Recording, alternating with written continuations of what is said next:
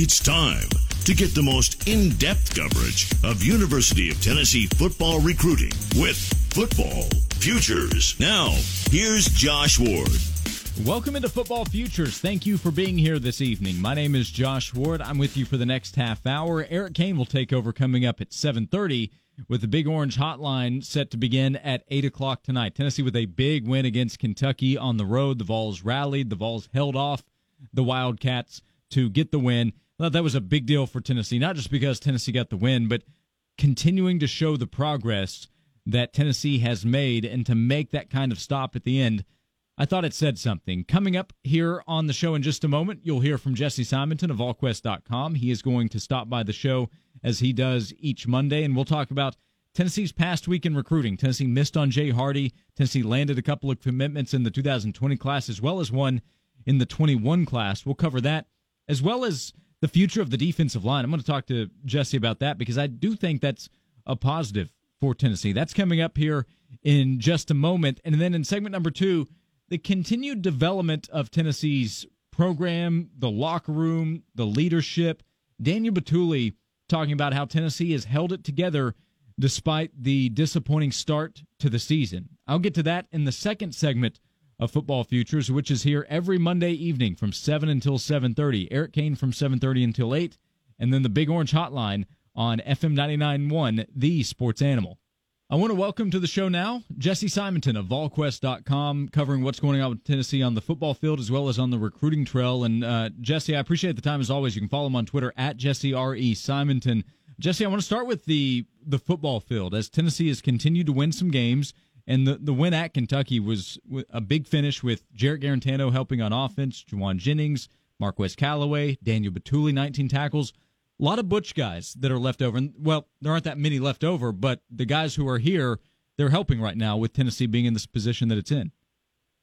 They are. I mean, I had a, you know, my my big Sunday post game column that I do each week, kind of breaking down the film the way the way I've kind of always done it. I kind of do a uh, um, a little intro column type deal before really kind of getting into the nitty gritty of the game, and I, I kind of complimented a bunch of the guys you named, and even more. I mean, I, I think you know, it may surprise some fans when you kind of go down the roster, just the, the amount. I, I, you know, joked of the Butch Jones orphans, but just the guys that have really found a home, you know, with, with this kind of second coming uh, with Jeremy Pruitt. And, it, and it's the, the headliners like the Nigel Warriors, JGs, Darrell Taylors, but it's also, I mean, Tennessee got major contributions on Saturday at Kentucky from Latrell Bumpus. Obviously, Brent Cimaglia has been one of the best kickers.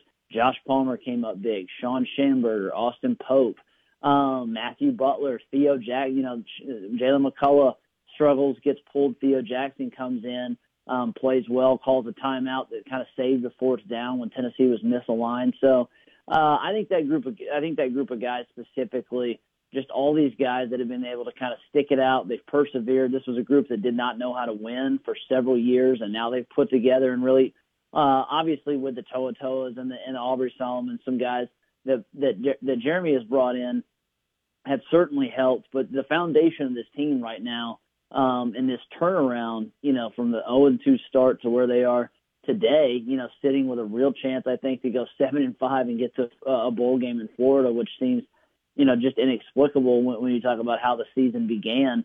Um, is a credit to a lot of these guys who have stuck it out and, and are veterans um, and may not be here a year from now. And that, that's what's kind of interesting. You know, they're kind of laying this foundation for what the future could look like and now it's going to be up to some of these younger guys and the recruits that Tennessee's trying to bring in, bring in, excuse me, to kind of continue on, uh, you know, this identity that that Jeremy Pruitt and his team has created. Yeah, it has been quite a turnaround. You're right from where things were after the first couple of weeks of the season or the first month of the season. Jesse Simonton of VolQuest.com. So on the recruiting trail, Jesse, there has been several news items since we last spoke. We'll, we'll start with the not so good for Tennessee. Well, could be really bad, but Jay Hardy he chose Auburn last week, and uh, you and I, I think, both would have said that Tennessee's the favorite there. But he goes to Auburn uh, with his commitment. Thoughts when you hear that news? How that affects Tennessee's class with its recruitment on the defensive line? Yeah, I mean, just a week ago we talked, you know, coming out of that Auburn visit on this very show, and I and I said, I, I you know, um, I said that Tennessee you know, thought that they they were still in position, and they did. You know, that they, they, they certainly um, had gotten feedback from Hardy and his family that despite kind of Auburn making a real impression that Tennessee still felt good there. Uh, knew that the Tigers getting that final visit could make things hairy, and ultimately that's what it did. I mean, you know, Hardy ended up liking um, or connecting more, I guess you could say, uh, with Rodney Garner, who will be his position coach with the Tigers, versus uh, well, he, he had a lot of respect and, and, and admiration for Kevin Sherrer. That obviously wouldn't be the guy who would be personally coaching him at Tennessee. So I think, you know, that kind of tipped the scales for the Tigers. The fact that uh, uh, even though Tennessee is, is moving in the right direction, Auburn, just as a program in general, is just kind of in a different uh, ladder rung um, than the Vols right now. So that one stung because that one's one that Tennessee had penciled in uh, for months now. You know, Hardy had kind of privately committed to the staff several times. Again, I always caution people: silent commits, you know, don't really mean a whole lot in this industry, just because it, it's kind of easy to do anything and say anything um, when there's not a lot of uh, weight behind it. So missing out on a guy who's an in-state kid, a really productive player in high school, projects as kind of an interior guy. Uh, I think Auburn sold him big time on the fact that you know um, Tennessee it, this defensive line is playing well this year, and, and they're going to have every single guy right now currently slated to return, plus adding Emmett Gooden back. Whereas the Tigers are set to lose Derrick Brown, Davidson, and some other guys. So some some opportunities there early on for playing time, uh, and that that was kind of a factor as well. So missing out on Hardy, four star. Tennessee now needs to regroup. I think that makes landing Tyler Baron, who tweeted out he could be coming to a decision, you know, sooner than later. That's one Tennessee's been waiting on for a while. Big O, Omari Thomas in Memphis now is almost a must get. And, you know, Tennessee was playing up in Kentucky on, on Saturday, Josh, right in front of Octavius Oxendine, who that's a Tennessee Kentucky battle. Kentucky's gotten him back on campus. Tennessee will work to kind of uh, do the same, and he's set to make a decision that first day of the early signing period uh, in about a month in December the defensive line can still be a, a, real strength for Tennessee, couldn't it? Next year, if if the guys continue to progress, you mentioned Emmett Gooden coming back as well. I don't know that there's one standout star, but from a depth standpoint, Tennessee has to feel a lot better projecting forward than if we had had this conversation two months ago. Absolutely, and and that's again, I think that that was kind of a, a new wrinkle, and and maybe why Auburn was able to uh, kind of usurp Tennessee there for, for Hardy in the recruitment because you look at this group and Tennessee's rotating, you know, six, seven plus linemen each week. Kurott Garland, redshirt freshman, playing a lot. Greg Emerson's playing about 15, 20 snaps. You're getting a ton of uh, production uh, lately out of Darrell Middleton, Aubrey Solomon, um, Latrell Bumpus, you know, some of these guys that I've mentioned, Matthew Butler. And so all those guys are set to return next season. And so, you know, I think Tennessee still hopes to sign as many as five or six defensive linemen just to continue to kind of – uh, build that base in that room. But in terms of immediate playing time, it's not going to be there because I think Tennessee likes kind of the progression of the guys they currently have on campus. So Jesse, Jesse Simonton, VolQuest.com, moving to the commitments Tennessee picked up. We'll go one by one, but uh, Kyrie Miller, offensive lineman, big kid out of Texas, gave his commitment to Tennessee last week. Yeah, and that, that he was an interesting one, Josh, just because Tennessee liked him. He's huge, used to be 400 pounds. He's down to about 360. He's about 6'3. Um, he's a guy that probably projects as a guard, but I think that Tennessee is hopeful uh, because of his aggression, and he does have some pretty good uh, feet, longer arms than than his his height. Uh, that perhaps he could play some right tackle. So they add him to Spraggins, Robinson, and Cooper Mays, which is a nice group, physical group. Uh, I still think they're trying to go after a true a true offensive tackle. Uh, but there's just not a whole lot of options out there. We've talked about that before, so I think you're going to see more of these combo guys. If they do add another lineman, is it a Marcus Henderson from MUS in Memphis? Tennessee still uh, fighting there. Look for him to get on campus either for the Vanderbilt game or in early December. Tennessee is. I, I've said this since since he committed, uh, Josh, but Chris Morris is not going to shut things down, even though he's committed to Texas A&M. He was up at Kentucky this past weekend. He will be back at Tennessee probably for the Vandy game, but uh, could also be sometime in December. He'll sign uh, that first weekend and or that first uh, signing period that, that that Wednesday, Thursday in December. Tennessee still swinging there. Neither one of those guys are true tackles though, um, so it's kind of an interesting decision because of some of the needs elsewhere. But Tennessee likes what you know Kyrie Miller and just kind of his upside again, raw. uh, but huge, and they're obviously looking for just big size. I mean, Spraggins, Robinson, and, and, and now Miller are, are all 320 plus pound linemen.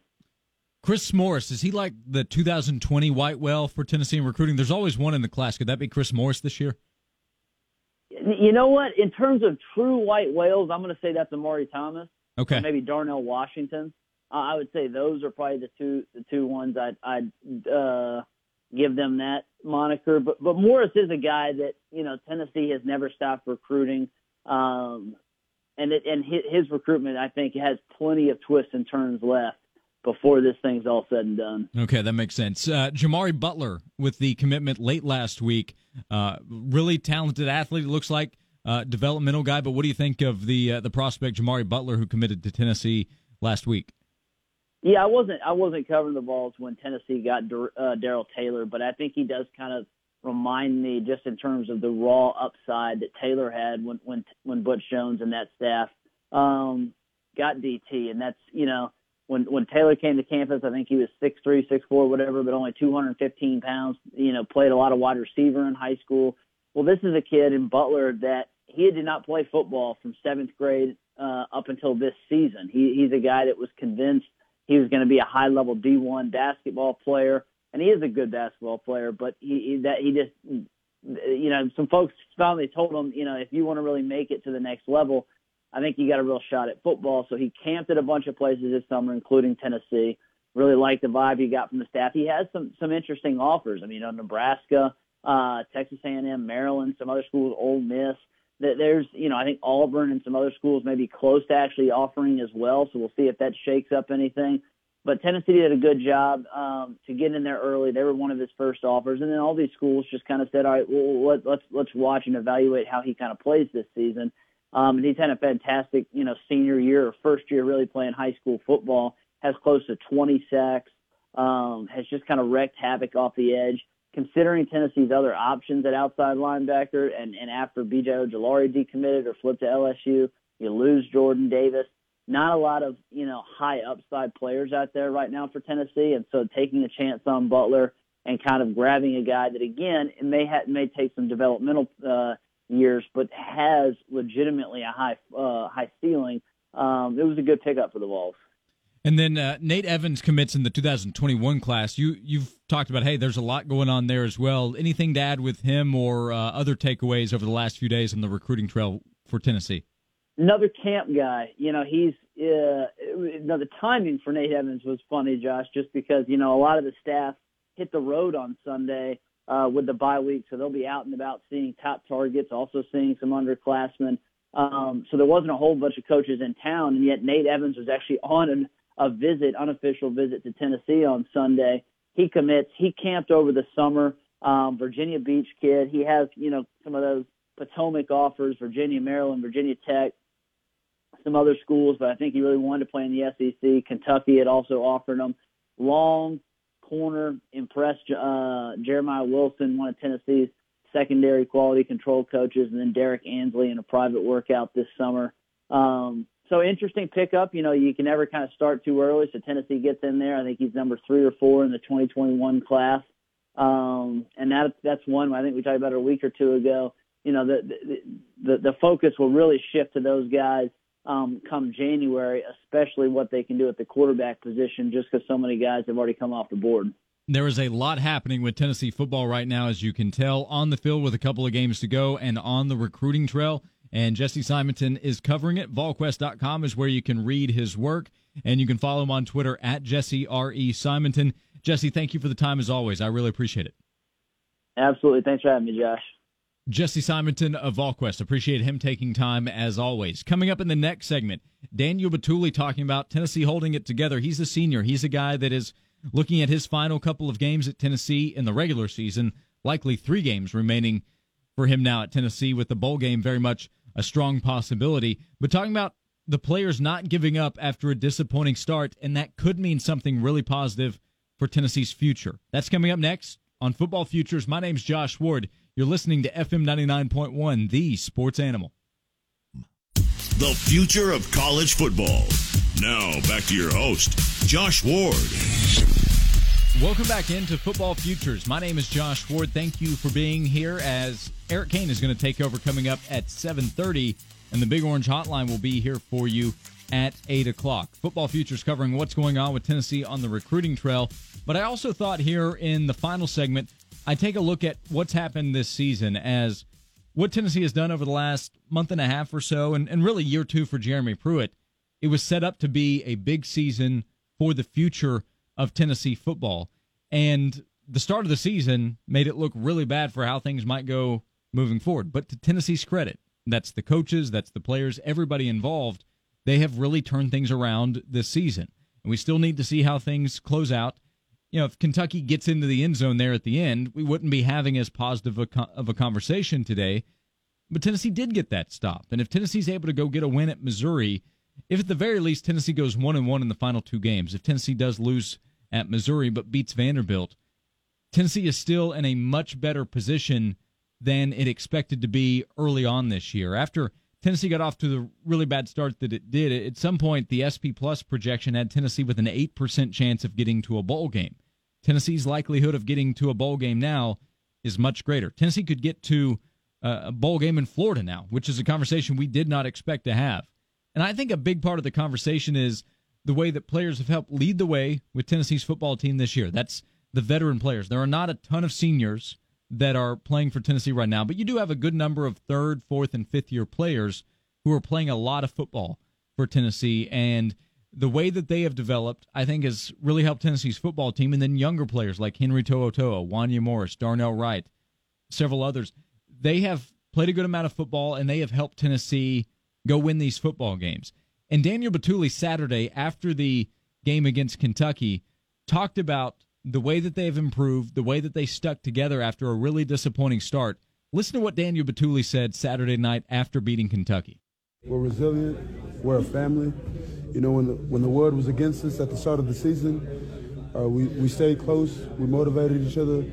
We stayed in each other's uh, ears, just uh, just trying to get guys' heads up. And because of that, uh, we're getting the outcome that we're getting right now. We're winning games, and uh, in order to win these next next two games that are coming up, we got to do the same thing. Just follow Coach Pruitt's lead. He knows what he's doing. We all know his track record, record, and we plan on doing that. Tennessee linebacker Daniel Bituli. He's a guy that I think is a great example of somebody who has bought in, stuck it out, fought through injury at the start of the year, and has also played really well for Tennessee. And, and that's a big part of this as well. Daniel Bituli has continued to develop. And he's a player with plenty of talent. He was not the most highly rated guy when he signed with Tennessee in the 2016 class, but Bituli was a four star prospect out of high school. And there are a number of players Jauan Jennings, Marquez Callaway, Trey Smith, Jarrett Guarantano that were really well thought of. Nigel Warrior was a big time recruit when he signed with Tennessee four years ago. It's taken some time for a few of these players to develop. Daniels played a good amount of football over the last few years, and and very early on in his career, there were signs of this guy could be a really good player. And his performance against Kentucky, 19 tackles against the Wildcats, huge performance to help lead the Vols. Daniel had more solo tackles on Saturday than any of his teammates had combined tackles. So uh, it just says a lot about what he's done. But the comments he's making there, Tennessee being a family, over the last two to three years, I don't know how much that was felt. But as this season has gone along, there have been more reasons to believe that's the case. The way that Jauan Jennings has come back from where he was in his life a couple of years ago to now being a leader of Tennessee's football team on the field, but off of it as well. And I think that has reached a number of the players on the team. And Daniel Bituli is not going to be here next year. Jauan Jennings is going to be gone. Darrell Taylor's leaving after this year. Trey Smith likely to leave Tennessee after this season. So what those guys have done to help lead the Vols – has to be passed down to some of the younger players. And then on the defensive line, you do return a lot of players, like we were talking about a few minutes ago, so they can continue to build on what they've been doing. At linebacker, Henry To'oTo'o likely takes the reins at that position group. Let's see what Quavaris Crouch can do as well next year as, as he gets more experience and has more of an understanding. He's a player that can probably benefit from more bowl practice time just because he's still learning how to play linebacker, and they're still trying to figure out exactly – where Quavaris fits in exactly. So beating South Carolina and Mississippi State and Kentucky, does not mean that all of a sudden Tennessee's going to go 10 and 2 next year. But in terms of trying to put the program together, the word culture gets thrown out a lot. Seeing Tennessee play and progress the way that it has this season, that has to at least create more optimism about what Tennessee might be able to do moving forward. Realistically, this is a recruiting show. Realistically, Tennessee needs to recruit more talent, and Tennessee needs to recruit at a higher level. Tennessee needs to miss less often on guys like Jay Hardy, who committed to Auburn last week, and guys like Tate Ratledge, who Tennessee went after earlier in the recruiting process, Rakim Jarrett. Tennessee needs to win more of those recruiting battles, but you also need your culture to be in the right place. You need players to develop. You need players to be on the same page as their coaches. And right now, I think there are more reasons to believe that that's the case for Tennessee than if we had this conversation six to eight weeks ago. And let's see what Tennessee does in the next couple of weeks. Beating Missouri on the road would be another sign that things are in the right place for Tennessee. And then you have Vanderbilt for the final game of the season. And I don't have to tell you how much Tennessee needs to win that one. It's a fun time for Tennessee fans right now. The Vols have an off week, which I'm sure they appreciate, and then they'll get ready for Missouri next week. I'll be back with football futures next Monday from 7 until 7.30. Erik Ainge is coming up next with the Big Orange Hotline at 8 o'clock on FM 99.1, the Sports